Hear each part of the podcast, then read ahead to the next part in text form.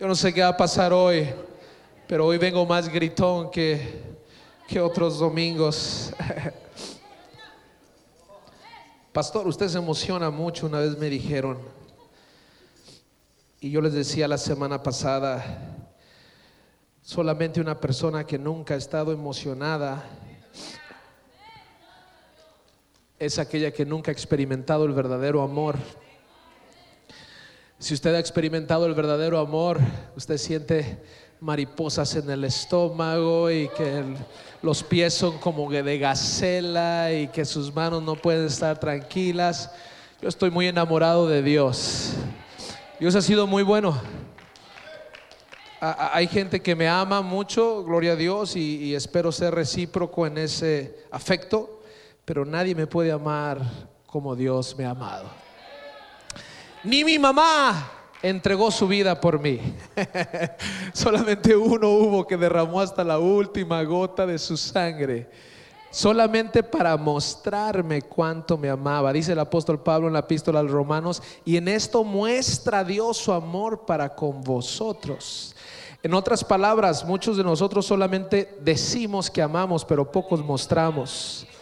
Dios no solamente nos ha dicho que nos amaba, también lo mostró y la manera en como Él lo mostró fue haciéndose obediente para subir a un madero en la cruz del Calvario para morir por ti y por mí.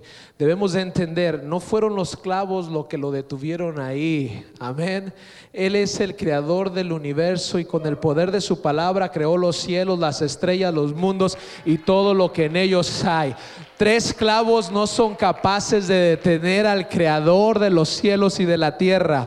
No fue tampoco el madero, porque él creó el árbol de donde sacaron ese madero. Ni tampoco fue el monte del Gólgota, porque él con el poder de su palabra formó al Gólgota. Tampoco fue Herodes o Poncio Pilato. Lo que lo detuvo en la cruz del Calvario fuiste tú y fui yo. Fue el amor que él tiene por nosotros. Cada vez que él oraba al Padre y le decía, Padre, si es posible que pase esta copa sin que yo la beba, estoy seguro que el Señor ya pensaba en ti y pensaba en mí. Y él decía, no, mis hijos necesitan un camino abierto a la redención. Ese velo en el lugar santísimo que separaba a la presencia de Dios del pueblo necesita romperse en dos. Y fue justo cuando Jesucristo dijo en griego, consumado es, para esto me enviaste. Ya no hay más pago que se tenga que hacer. Todo está pagado. En ese mismo instante, el velo del lugar santísimo se rasgó en dos, del cielo hacia la tierra, de arriba hacia abajo, como si Dios nos estuviera mandando un mensaje. El camino fue abierto por voluntad del cielo hacia el hombre y no del hombre hacia el cielo. Es su infinito amor el que nos tiene aquí y es su infinito amor el que también nos llevará hacia adelante. Tengo un mensaje que predicarte el día de hoy y hemos hecho una pausa en nuestra serie de mensajes que iniciamos para el mes de marzo. Habíamos iniciado con la casa de Dios y el Dios de la casa. Han sido dos, dos sermones muy edificantes. A mí me ha edificado al menos los que hemos predicado, pero quiero hacer una pausa para predicarte y darte un mensaje y, más que nada una enseñanza y también al mismo tiempo establecer la postura del ministerio Covenant Ministries sobre todo esto que, que ha estado pasando en los últimos días en el mundo entero. Y quiero a través de este mensaje no solamente darte aliento, darte ánimo, sino también darte dirección en relación a lo que como iglesia estamos haciendo y vamos a hacer. Así que si me permite los siguientes minutos, ten tu Biblia lista porque esto se va a convertir en una enseñanza. A mí me gusta mucho enseñar, más que predicar, soy maestro. Es, es, es, lo que Dios puso en mí y, no tengo problema con aceptar eso. cuando yo estaba, cuando estaba más joven, más joven, eh, yo iba a, me invitaban a predicar a, eventos donde iban muchos excelentes predicadores que yo admiro y admiraba. Y yo le decía al Señor, Señor, ¿por qué no puedo predicar como Julano, Perengano, Sutano? Ellos como que tienen un sabor distinto y, y le voy a ser honesto, a veces intentaba y, y yo, yo como que me veía ridículo intentando ser alguien que no, hasta que en mi formación y en mi crecimiento alguien me ayudó y me dio un buen consejo y acepté lo que Dios tenía para mí y dije, ok, I'll, I'll just run with it and see how far it can go. Sigo con eso y a ver hasta dónde Dios me lleva. Y Dios ha sido bueno y quiero exponer con ustedes esta enseñanza el día de hoy y le titulé a esta enseñanza en forma de una cuestionante. ¿Qué hace la iglesia de Cristo ante tiempos de crisis? ¿Qué hace la iglesia de Cristo ante los tiempos de crisis? Porque sin duda alguna hemos estado viviendo en un tiempo de crisis. Y no me refiero a este, este bichito que acaba de salir del virus coronavirus o el COVID-19. No, no, no, no la, humanidad entera ha estado viviendo ya por mucho tiempo en, un, en, una cultura de crisis, y me refiero a crisis moral, crisis espiritual, y todo lo que estamos viendo son simple y sencillamente síntomas de esa crisis. Y, pero ¿cuál es la respuesta de la iglesia que tiene que dar? No solamente como cuerpo místico del Señor, donde quiera que se encuentre, eh, me fascina ah, como a la una de la mañana los sábados me uno yo a un servicio que se desarrolla en, África. Tengo un amigo ahí que es el obispo de África y siempre me junto con ellos nada más para ver la alabanza y ya me estoy durmiendo después de que pasa la alabanza y me quedo dormido. el, el, obispo Duncan, Neri Duncan, y es un, es un hombre que Dios lo usa grandemente Dios está abriendo la, la la obra allá en África y un día lo tendremos con nosotros cuando ande por acá mi hermano lo vamos a invitar para que nos ministre y nos enseñe cómo ellos alaban a Dios un día a ver si nos, juntamos también para hacer celebración junto para que vean cómo, cómo alaban a Dios allá y los hermanos se gozan mucho con nosotros y, y, estaba pensando el día de ayer, Señor, me dormí temprano, me dormí tarde, perdón. Bueno, temprano, depende cómo lo quiera ver, ¿verdad? Como eso de las 3 de la mañana fui, me fui a la cama, estuve orando toda la noche, meditando en el mensaje, iba y venía por lo regular, hago mis mensajes para todo el mes, pero esta semana Dios ha traído algo en mi corazón y, el viernes Dios, Dios puso un peso en mi vida. Eh, el, libro de los Hebreos nos dice que los pastores, eh, bueno, Voy a, voy a, dar las, las, dos partes del, del, verso porque si doy una, a lo mejor se aprovechan ustedes de mí. dice el escritor a los hebreos, a las congregaciones, les dice, sométanse a sus pastores en todo. Y yo hubiera querido que ahí se callara ya. Pero después dice, porque ellos son los que han de dar cuentas por sus almas. Los pastores somos los responsables de sus almas. Ni siquiera usted es el pastor el responsable de su alma. Así que a veces el pastor le tiene que predicar cosas que no van a su carne o a su espíritu, sino a su alma. Y tiene que ser duro a veces el pastor, porque a Dios le va a dar uno, le va, a dar uno, eh, lo va a llamar a cuenta, se le va a decir, oye, te puse a Julano a Perengano. Y, y te puse como responsable de su alma, no, no solamente de su salud, de su alma. Entonces, nosotros tenemos que, como pastores, tomar esa responsabilidad y aceptarla. Por eso a veces me ve llamándole o me ve, hermano, ¿qué pasó? Eh, somos buenos amigos y me gusta verlo y tomarme un cafecito y todo, pero también a veces va porque veo como que se está saliendo del corral. Y digo, hermano, ¿qué pasó? Yo soy el responsable. pero los amo en Cristo, amén.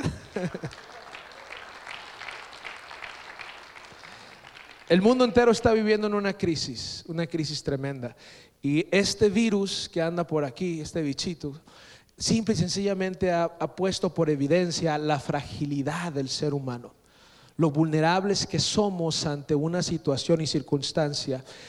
Tengo mucho tiempo como ministro, empecé en el ministerio desde los 21 años, me ordenaron al ministerio y he, ido a seminarios, he escuchado excelentes maestros, sobre todo de escatología, es algo que me gusta a mí, los tiempos finales y todo lo que dice la Biblia acerca de las profecías. Pero nunca como esta semana yo he podido apreciar y ver con mis propios ojos lo fácil que se le va a poner el camino al anticristo cuando Él venga a hacer todo lo que tiene que hacer. En una semana el mundo entero se puso de cabeza. En una sola semana los mercados colapsaron, las escuelas cerraron, muchas cosas han pasado. Y, esto a mí me nada más me dice, wow, como iglesia tenemos que estar preparados. Y yo le digo algo desde ahorita, la iglesia de Cristo realmente ama a Dios. Y la, la palabra del Señor me dice que para los que aman a Dios, todas las cosas nos ayudan para bien, funcionan para bien. Así que cuando todo esto pase y toda aquella gente quiera regresar y hacer la misma fila que hizo para entrar a Costco, pero ahora para regresar esa cantidad de papel higiénico,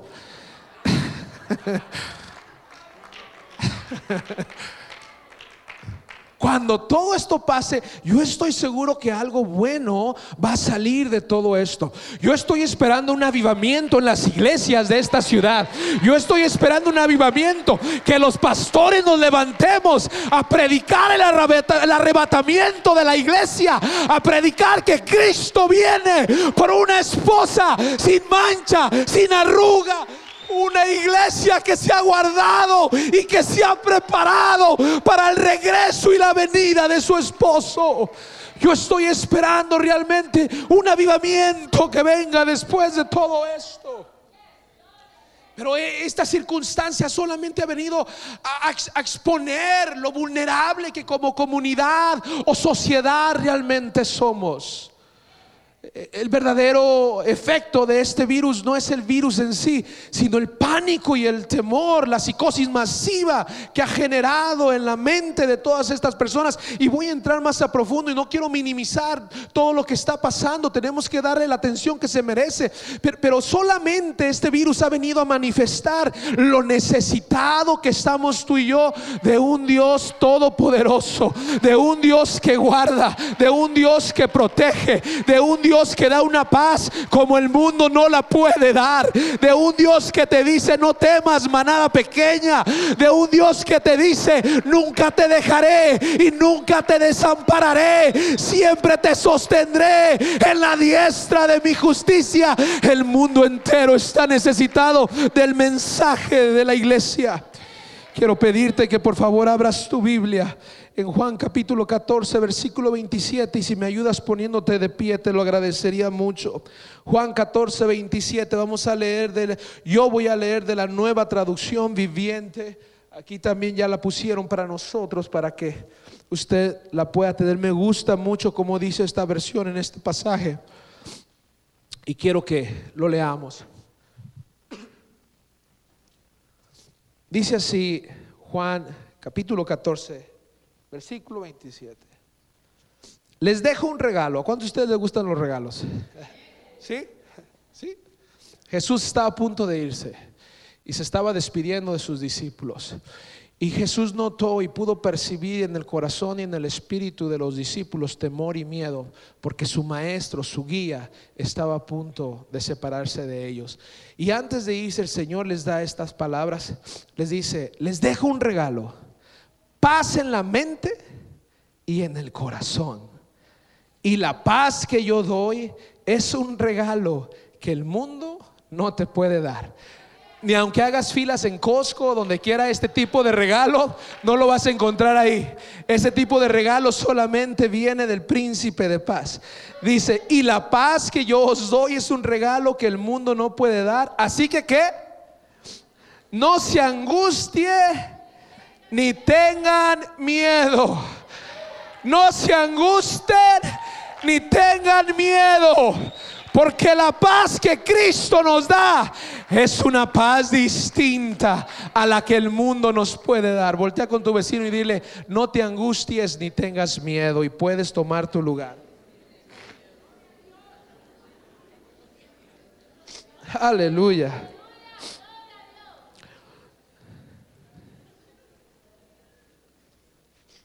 Esta situación que vivimos, sin duda alguna, todos nosotros nos ha tomado por sorpresa, ¿verdad? No lo esperábamos ni lo veíamos venir. Nadie en este lugar hace un mes podía asegurar que esto que estamos viviendo hoy se estaría dando en el mundo entero.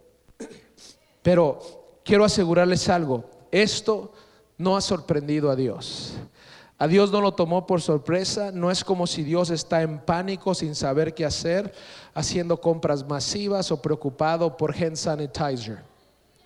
Esto no ha sorprendido a Dios. Dios está en su trono. Dios sigue gobernando con autoridad, con poder y con soberanía sobre cualquier enfermedad, sobre cualquier tribulación y sobre cualquier virus. Sin embargo, tenemos que ser sabios, tenemos que ser sobrios y entender que la estrategia favorita, el arma favorita del enemigo es precisamente el temor, porque es el temor lo que aborta la fe en el Hijo de Dios, lo que hace que el cristiano no siga caminando y viene y le da como una parálisis espiritual. No permite que el cristiano siga viendo los sueños que Dios puso en su corazón. Llega y paraliza como si rompiera las rodillas de los hijos de Dios y nos mete en un pánico que nos hace inamovibles. No queremos nosotros ya hacer planes para el día de mañana porque quién sabe qué pasará. Y antes, como, como nunca antes, eh, las redes sociales juegan un factor muy importante en todo esto. Yo le preguntaba a dos, tres personas el día de ayer de aquellos que son del Antiguo Testamento y que pasaron por el Y2K. Yo les decía, imagínate si entonces hubiéramos tenido redes sociales, el caos que se hubiera dado, porque no hay otra cosa en las redes sociales que personas poniendo posts de lo difícil que se ve el momento, de la situación tan caótica, de cómo el, el mercado está colapsando, de cómo está respondiendo la sociedad ante esta situación.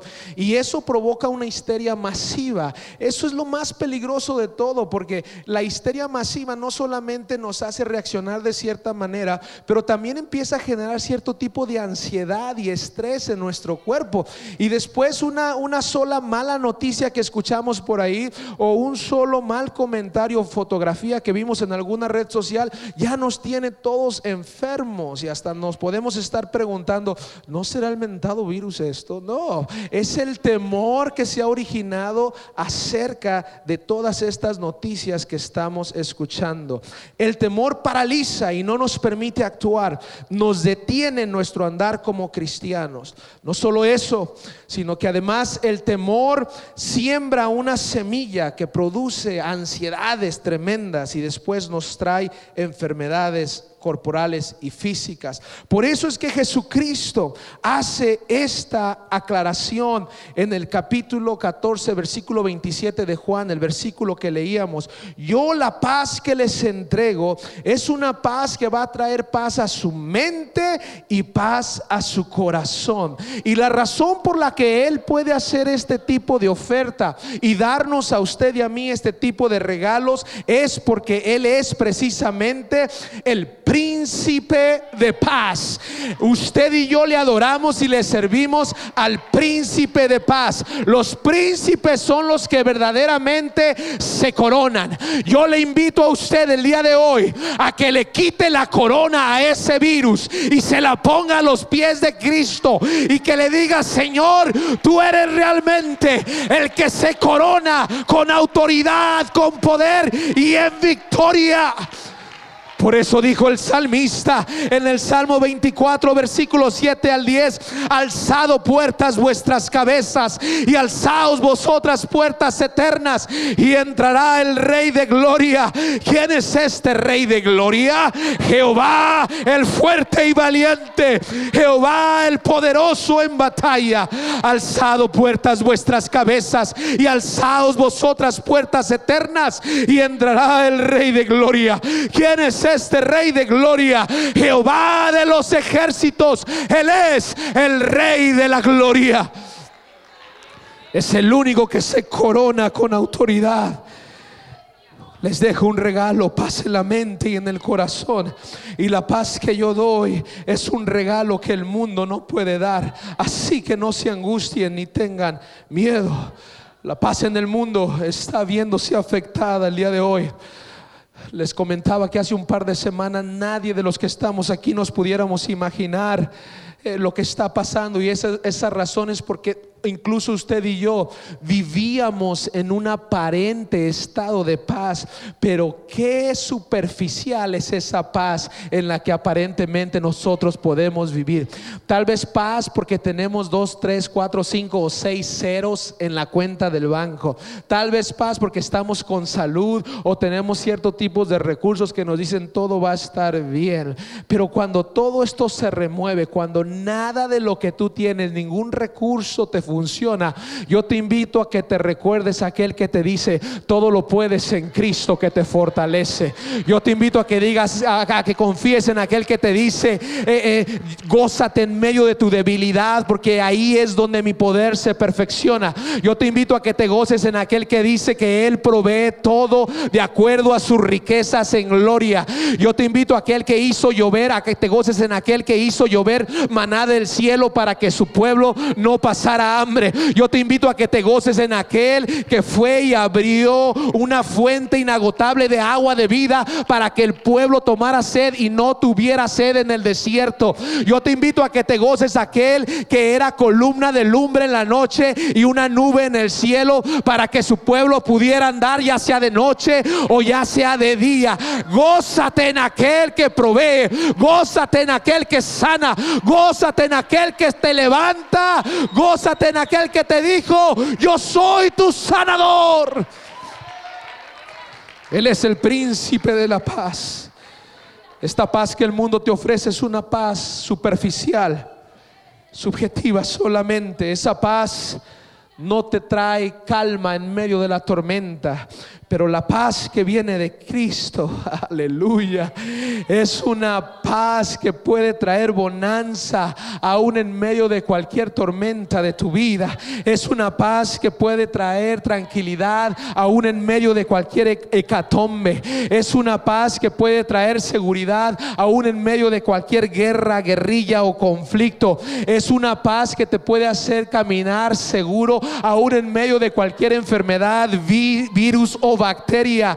Les dejo un regalo. Jesucristo dijo, paz en la mente y paz en el corazón. La paz que yo les doy es un regalo que el mundo no les puede dar. Así que no se angustien ni tengan miedo. Dios te ofrece un regalo el día de hoy, hermano, hermana. Amigo que estás con nosotros, Dios te ofrece un regalo el día de hoy, su paz. Y mi pregunta para ti es, ¿lo vas a tomar? ¿Vas a aceptar la paz que Cristo te ofrece o vas a hacerle caso a la voz del mundo? Te invito a que censures un poquito lo que escuchas o lo que ves por las diferentes redes sociales, porque eh, no se trata de lo que el mundo diga o de lo que el mundo exponga. Al final del día se trata de lo que la palabra dice y de lo que la palabra hace. Y la palabra es Jesucristo. Juan dijo, en el principio era el verbo y el verbo era con Dios. Y el verbo es Dios. Yo le creo más a Dios que a lo que el mundo dice. Aleluya. Habiendo dicho esto, quiero empezar con mis puntos principales porque les dije que esto va a ser una enseñanza. Número uno, confiar en Dios y creer en Dios y creer en su palabra no significa, escuche bien, no significa no ser prudentes y prevenidos. El hecho de que yo diga confío en Dios y en su palabra, eso no me justifica para no tomar medidas de prevención y ser prevenidos ante todo lo que se está viendo. Usted y yo debemos de ser prevenidos y debemos de ser prudentes. La Biblia una y otra vez nos enseña y nos dice que los hijos de Dios deben de aprender a vivir de acuerdo a los tiempos que se están viviendo. El primer libro de Samuel, capítulo 18, versículo 14. Primero de Samuel 18, 14 dice, y David se conducía prudentemente en todos sus asuntos y Jehová estaba con él. Jehová camina con los prudentes. Jehová habita con los prudentes. Jehová hace su morada con los prudentes. Es más, el proverbista dice en el capítulo 22, versículo 3, el prudente se anticipa al, al, peligro y toma precauciones. El simplón avanza a ciegas y sufre las consecuencias. Estoy leyendo de la traducción viviente. El prudente se anticipa al peligro Trata de ir un paso adelante y se previene de lo que el peligro puede llegar a traer y toma las medidas de precaución necesarias. Pero el simplón avanza ciegas y sufre las consecuencias. Dios camina con los prudentes, con los que toman las medidas de precaución necesarias. Es más, Jesucristo mismo fue prudente y precavido en su ministerio. Frecuentemente lo querían arrestar para terminar con su vida. Y Jesús se hacía de la manera y de la forma para desaparecer de esos lugares, porque él decía, ah, ah, aún no llega mi hora, todavía tengo que hacer cosas, todavía tengo un ministerio que ministrar, todavía tengo un evangelio que todavía tengo una función que ejercitar. Y Jesucristo prevenía diferentes circunstancias para salir del peligro. A Dios le agrada que sus hijos puedan ser prevenidos y precavidos ante cualquier circunstancia que la vida nos pueda traer por enfrente.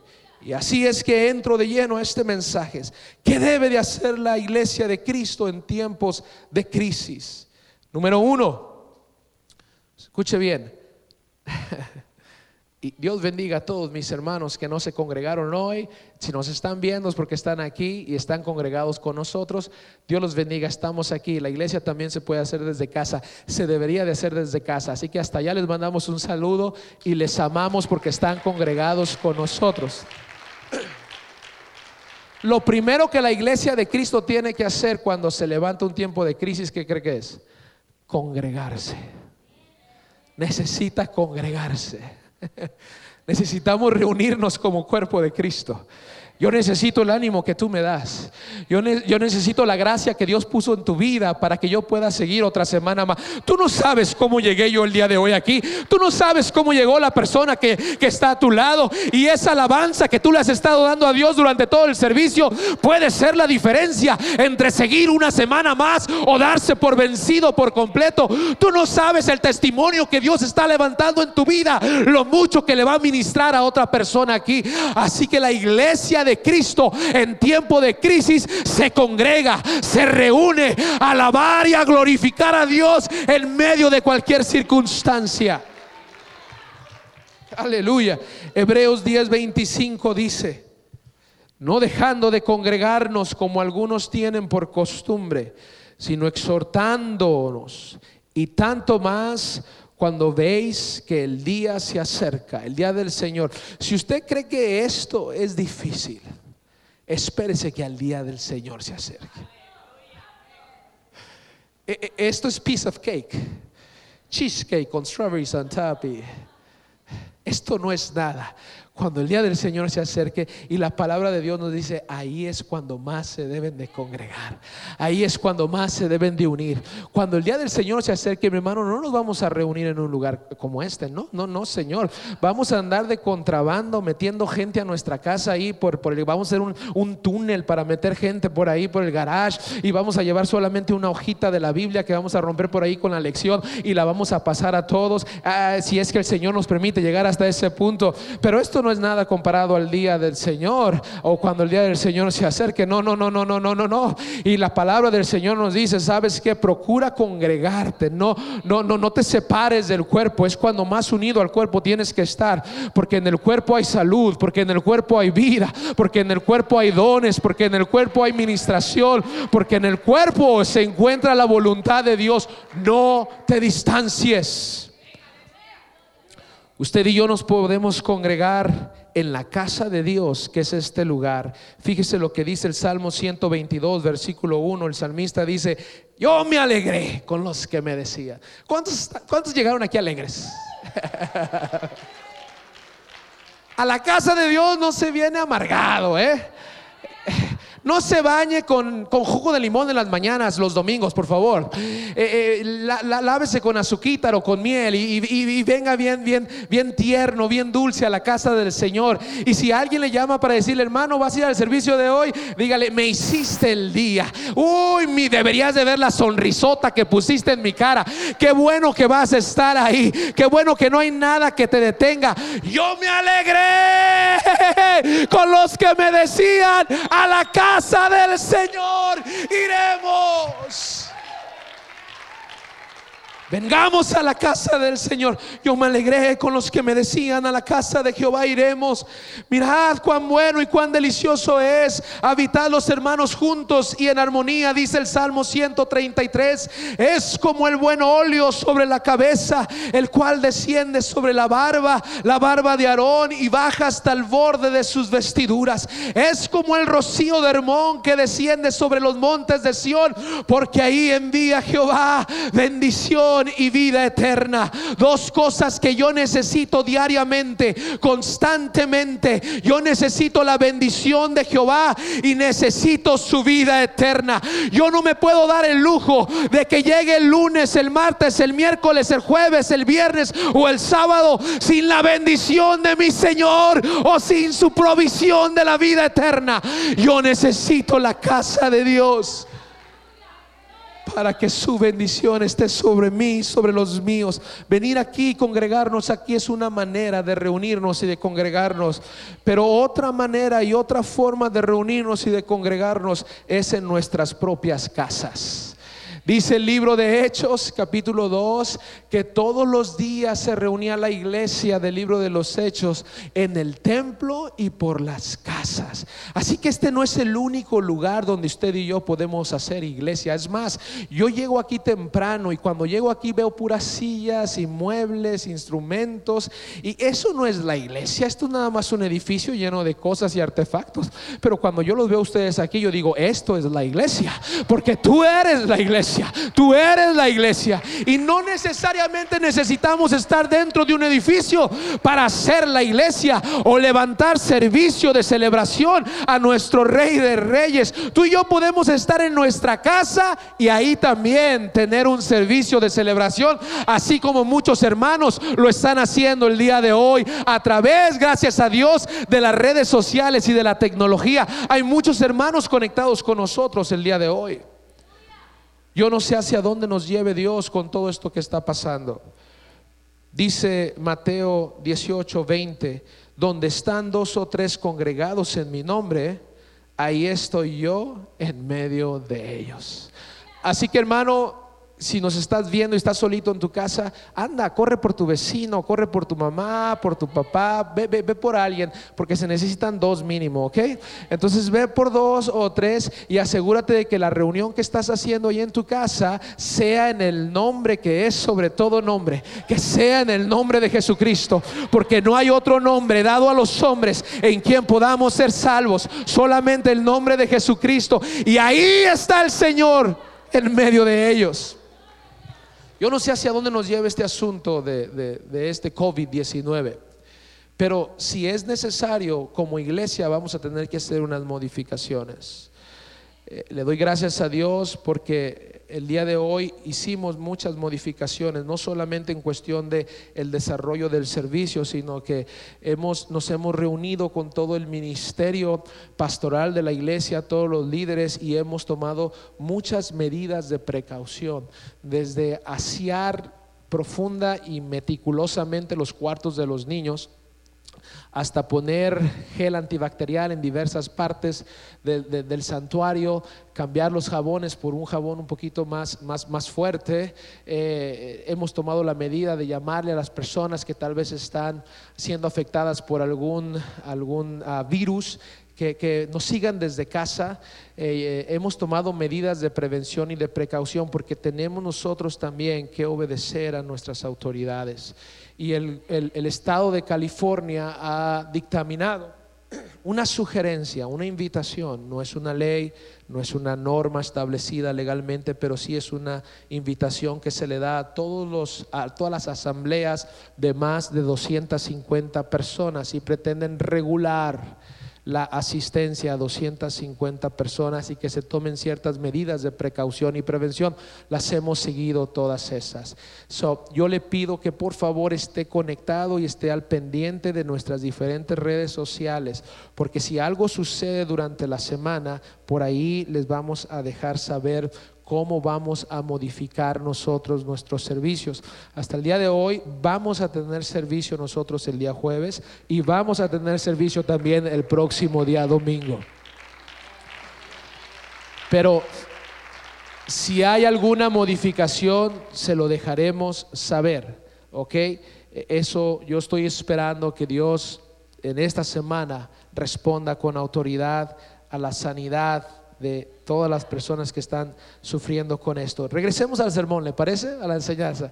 ¿Qué hace la iglesia en los tiempos de crisis? Bueno, pues es ferviente en la oración. Número uno, no deja de congregarse. Número dos, es ferviente en la oración. El pueblo de Dios da, debe y sabe orar. ¿Cuántos de ustedes saben orar? ¿Sí? Usted no es como aquel discípulo en Lucas capítulo 11, versículo 1 que llegó con Jesús y le dijo, Señor, enséñame a orar. Usted, no, usted sí sabe orar, ¿verdad que sí? Bueno, si no sabe orar, le recomiendo que no falte a su grupo de conexión, porque todas estas semanas hemos estado hablando acerca de la oración y cómo debemos de orar. La iglesia de Cristo en tiempos de crisis es constante en su oración y ferviente en su oración. Segundo libro de Crónicas 7:14. Segundo libro de Crónicas 7:14. Dice así. estoy leyendo la Reina Valera 60. Gracias, mi hermano. Thank you. You got it. You're on top of it, Sammy. God bless you, brother. I love you. Dice así.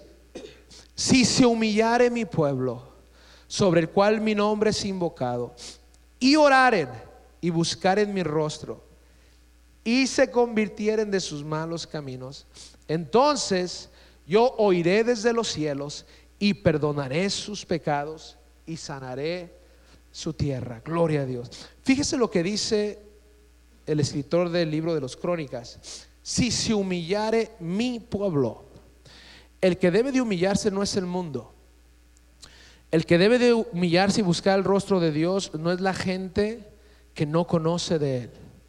El que debe de buscar el rostro de Dios con humildad es el pueblo de Dios. Somos usted y soy yo. Hay una responsabilidad y no solamente una responsabilidad, también hay una expectativa de Dios por su pueblo, a que en medio de las crisis el pueblo de Dios doble rodillas, el pueblo de Dios busque el rostro de Dios como nunca antes lo ha buscado. El pueblo de Dios tiene que empezar a clamar a Dios como lo dice Jeremías 33:3, clama a mí y yo te responderé.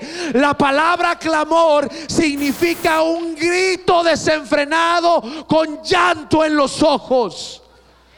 La iglesia de Cristo más que nunca debe de humillarse y pedirle perdón a Dios por el pecado de este país, por el pecado del mundo entero. Debemos de llegar y buscar el rostro de Dios humildemente a decirle, Señor, perdona nuestros pecados, perdona tanto aborto, perdona tanta inmoralidad, perdona tanto silencio de tu pueblo, perdona que la iglesia no se ha levantado a servir como iglesia en un mundo lleno de oscuridad. Perdona, Señor, nuestra falta de interés. Perdona, Señor, nuestra indiferencia a la circunstancia de nuestro mundo. El pueblo de Dios, humildemente, humillados ante Él, debe de buscar el rostro de Dios como nunca antes lo ha buscado.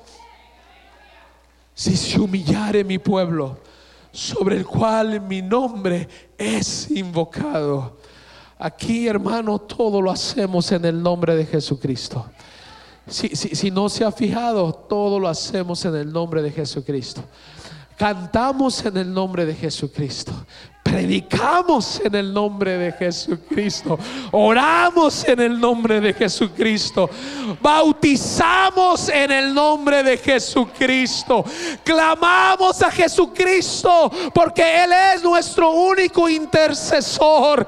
Todo lo hacemos en el nombre de Jesucristo. Y si usted se pregunta por qué, porque la palabra del Señor nos dice claramente que solamente en el nombre de Jesucristo hay de pecados, que solamente en el nombre de Jesucristo hay sanidad de enfermedades, que solamente en el nombre de Jesucristo hay respuesta a nuestras oraciones. El nombre de Jesucristo es el nombre sobre todo nombre, aun ese nombre sea coronavirus. El nombre de Jesucristo es más poderoso es más fuerte que cualquier virus, llámese como se llame. El pueblo de Dios ferviente en la oración. Por último, ¿qué hace la iglesia en tiempos de crisis? Es constante en el mensaje. La iglesia de Cristo más que nunca necesita predicar el Evangelio. No nos podemos quedar callados. Tú y yo le tenemos que subir al volumen de la voz y decir más que nunca yo voy a predicar el mensaje. ¿Tú crees que me voy a quedar callado mientras veo cómo la gente anda sin paz? Mientras veo que la gente todavía no es no, no, no participa del mismo regalo que Dios me dio a mí, que Cristo me ofrece a mí el día de hoy, que también le ofrece a miles de personas allá afuera. ¿Tú crees que yo me voy a quedar sin dar de gracia lo que de gracia he recibido, yo voy a ir y les voy a predicar que tengo un príncipe de paz, que me da paz en medio de crisis, que me da paz en medio de angustia y de tempestad, que me da paz en medio de cualquier enfermedad y cualquier conflicto. Yo voy a ir a predicar y voy a ser constante en mi predicación. Dice segunda de Timoteo capítulo 4 versículo 2. El apóstol Pablo le habla a su hijo Timoteo y le dice, predica la palabra de Dios. Predícala, predícala, no te quedes callado. Cuando veas las circunstancias en contra de ti, predica. Cuando vea las circunstancias favorables a ti, tú predica. Cuando la gente no te quiere escuchar, ¿qué crees? Predica. Cuando la gente te diga, quiero escucharte, pues predica. Cuando la gente te dé la, vuelta y te haga cara de fuchi, tú sigues predicando. Cuando la gente te diga, Dios te bendiga, predícales. Cuando andes en la calle, predícales. Cuando vengas a la iglesia, predícales. Cuando salgas a tu grupo de conexión, predícales. Pero no dejes de predicar la palabra de Dios. Predica la palabra de Dios, Timoteo. Predica la palabra de Dios y mantente preparado. Mantente listo. Mientras predicas, mantente preparado. No sea que el tiempo oportuno corrige, perdón, sea o no sea el tiempo oportuno, corrige, reprende y anima a la gente con paciencia y con qué? Buena enseñanza. No cualquier tipo de enseñanza. Buena enseñanza. Siempre pongo esta analogía. ¿Con quién va usted si quiere un pan? ¿Con el mecánico? ¿Con un panadero? ¿Y, si quieres un buen pan? Con un buen panadero. Así que si tú quieres una buena enseñanza, Ve a un lugar donde te den una buena enseñanza. Ve a un lugar donde se predique la sana doctrina. Ve a un lugar donde la palabra del predicador caiga al suelo. Pero que la palabra que viene del cielo venga y remuerda tu corazón. Venga y mueva tu conciencia. Y te ponga en evidencia ante los ojos de Dios. No le hace que eso produzca en ti arrepentimiento. Anda y busca la buena enseñanza, predica la palabra de Dios y mantente preparado, sea o no sea el tiempo oportuno. Hay mucha gente que dice, ahorita no es el tiempo oportuno de andar predicando, ahorita el tiempo oportuno es de meterse en la casa y no hacer, no, ahorita es cuando más necesitamos predicar la palabra, ahorita es cuando este mundo necesita escuchar que hay un Dios verdadero que guarda, que cuida, que sana, pero que los ama más, mucho más que 80 años bien vividitos aquí en la tierra, que los ama tanto, que quiere vivir una eternidad con ellos allá en el cielo. Y lo que hacen aquí en la tierra determina dónde van a pasar la eternidad. Tú y yo como iglesia tenemos la responsabilidad de seguir predicando, decirle a este mundo que Jesús es el antídoto para cualquier tipo de virus. Hay un, corito, no sé si se lo sepa, no, no creo, es de mis tiempos, no es del de ustedes. Que dice, este es el Cristo que yo predico y no me canso de predicar. ¿Cómo dice? Él sana a los enfermos, echa fuera demonios y calma la tempestad. Amén. Hay un Cristo que la iglesia conoce. Hay un Cristo al que la iglesia le sirve. Hay un Cristo al que la iglesia le adora. Y hay un Cristo que el mundo necesita escuchar de los labios de la iglesia. No te detengas en tu predicación. No te detengas en dar el mensaje. La iglesia predica. Este Cristo da vida con el poder de su palabra. La Biblia dice que con el poder de su palabra creó todo lo que existe. El cielo, la tierra, el universo mismo fue creado por Él y para Él. Dios dijo y fue hecho. Ordenó, ordenó y existió. Dijo el salmista, por la palabra del Dios Todopoderoso fueron creados los cielos y la tierra y todo el ejército por ellos con el aliento de su boca. Tiene poder para escudriñar y cambiar los corazones él conoce los pensamientos. Él llena de poder, de gozo y de facultades a su iglesia. Su poder trasciende toda ley física o lógica. Tiene poder para abrir el mar y que el pueblo pase en seco hace llover fuego del cielo, tiene poder para poner y quitar reyes, pero al final del día Él es el único que se sienta en el trono celestial, coronado de majestad y de poder, como Rey de reyes y Señor de señores.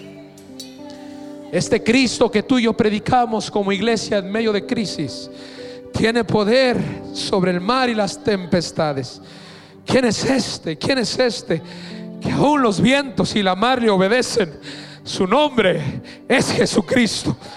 Con su poder reprende al devorador por nosotros. Tiene poder para poner su vida y volverla a tomar.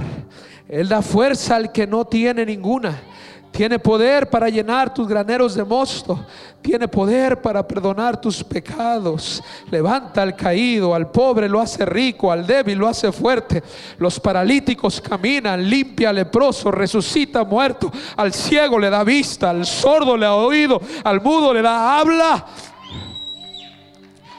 Tiene poder para manifestarse como Padre en la creación como hijo en la redención y como espíritu en la justificación y seguir siendo un solo Dios. Oye Israel, el Señor nuestro Dios, el Señor uno es.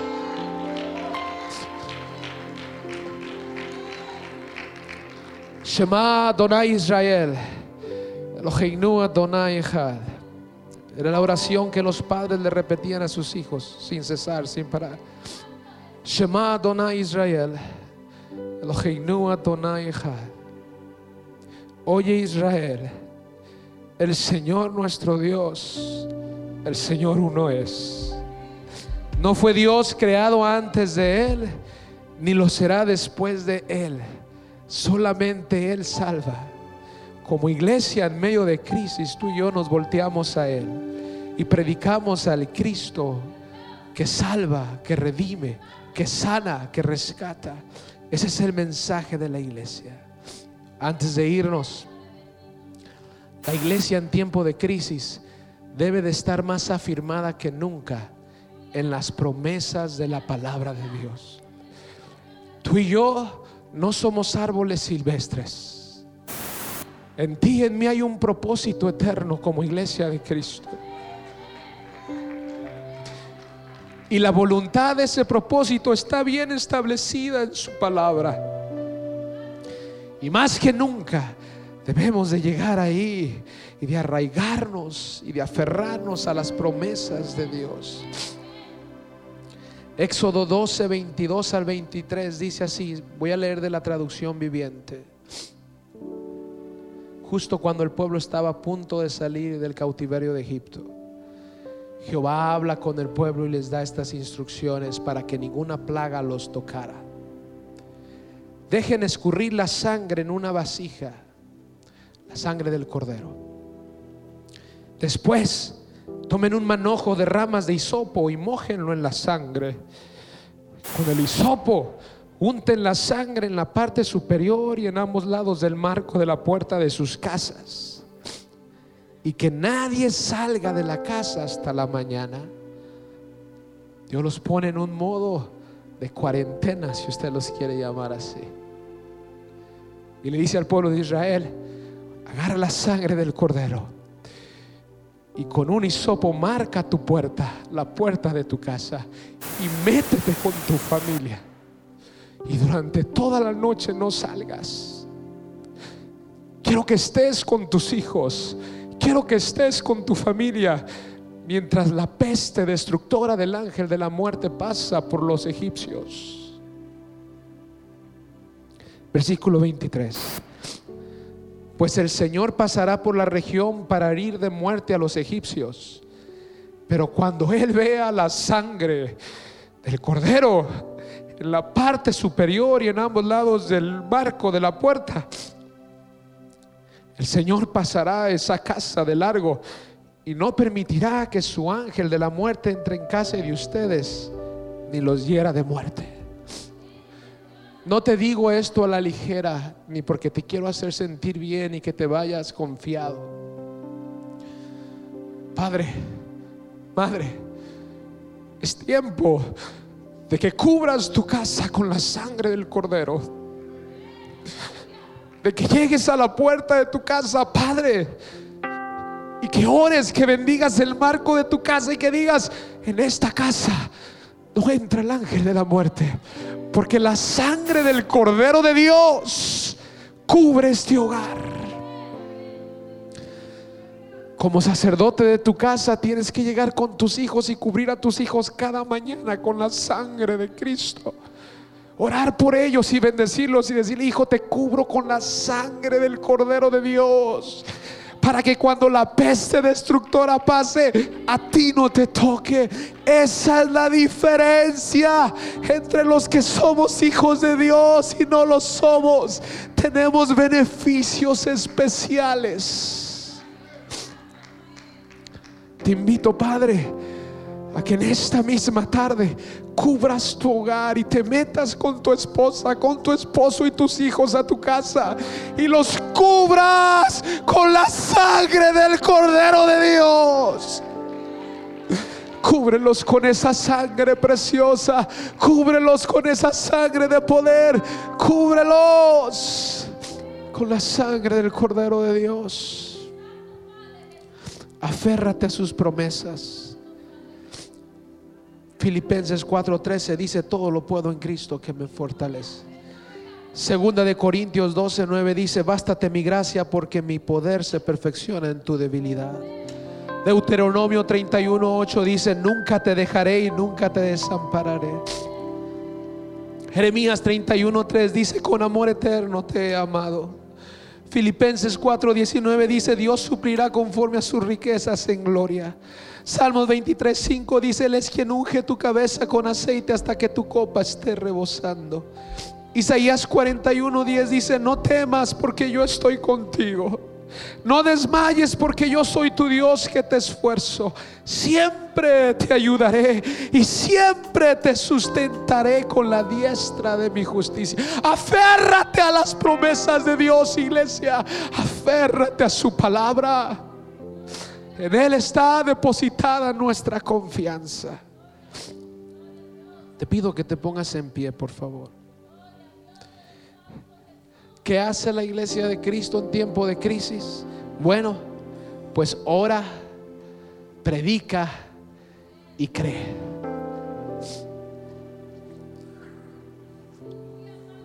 La iglesia de Cristo es luz en esta tierra. Sammy, ¿puedes poner el Salmo 91, por favor?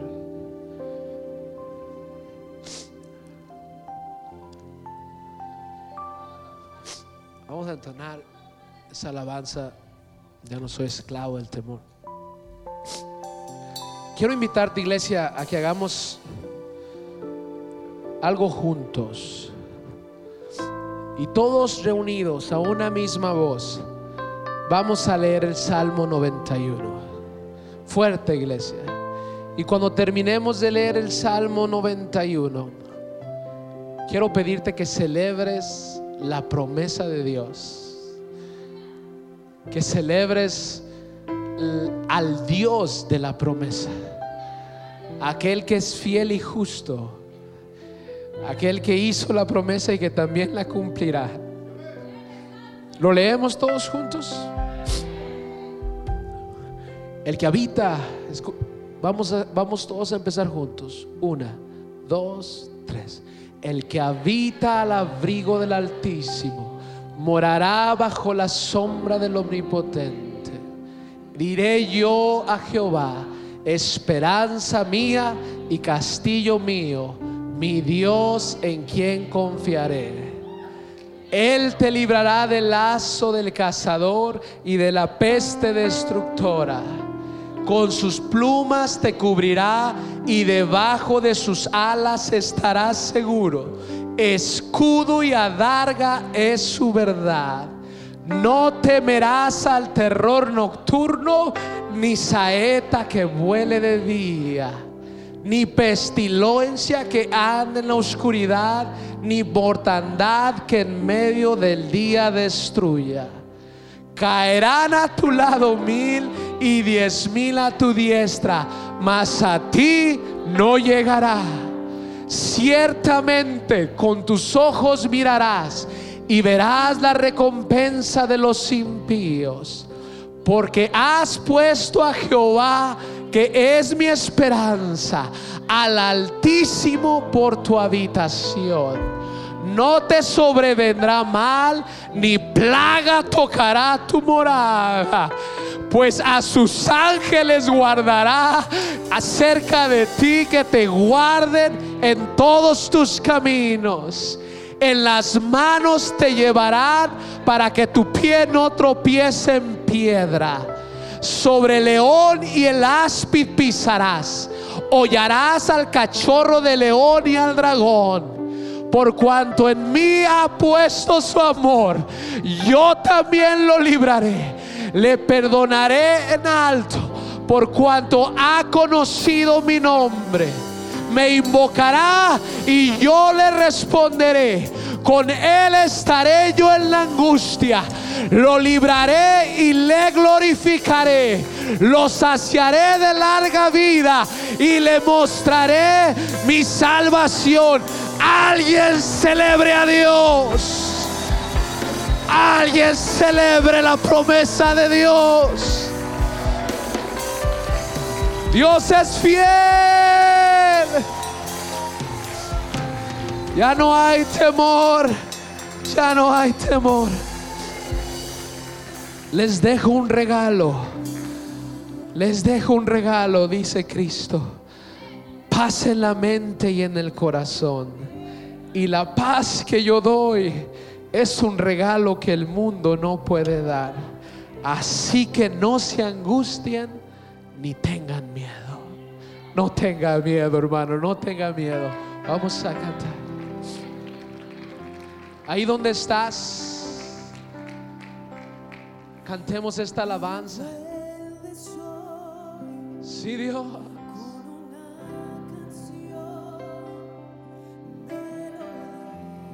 Ah,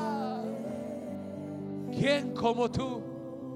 ¿Quién como tú entre los dioses de la tierra? ¿Quién como tú? Que haga las obras que tú haces.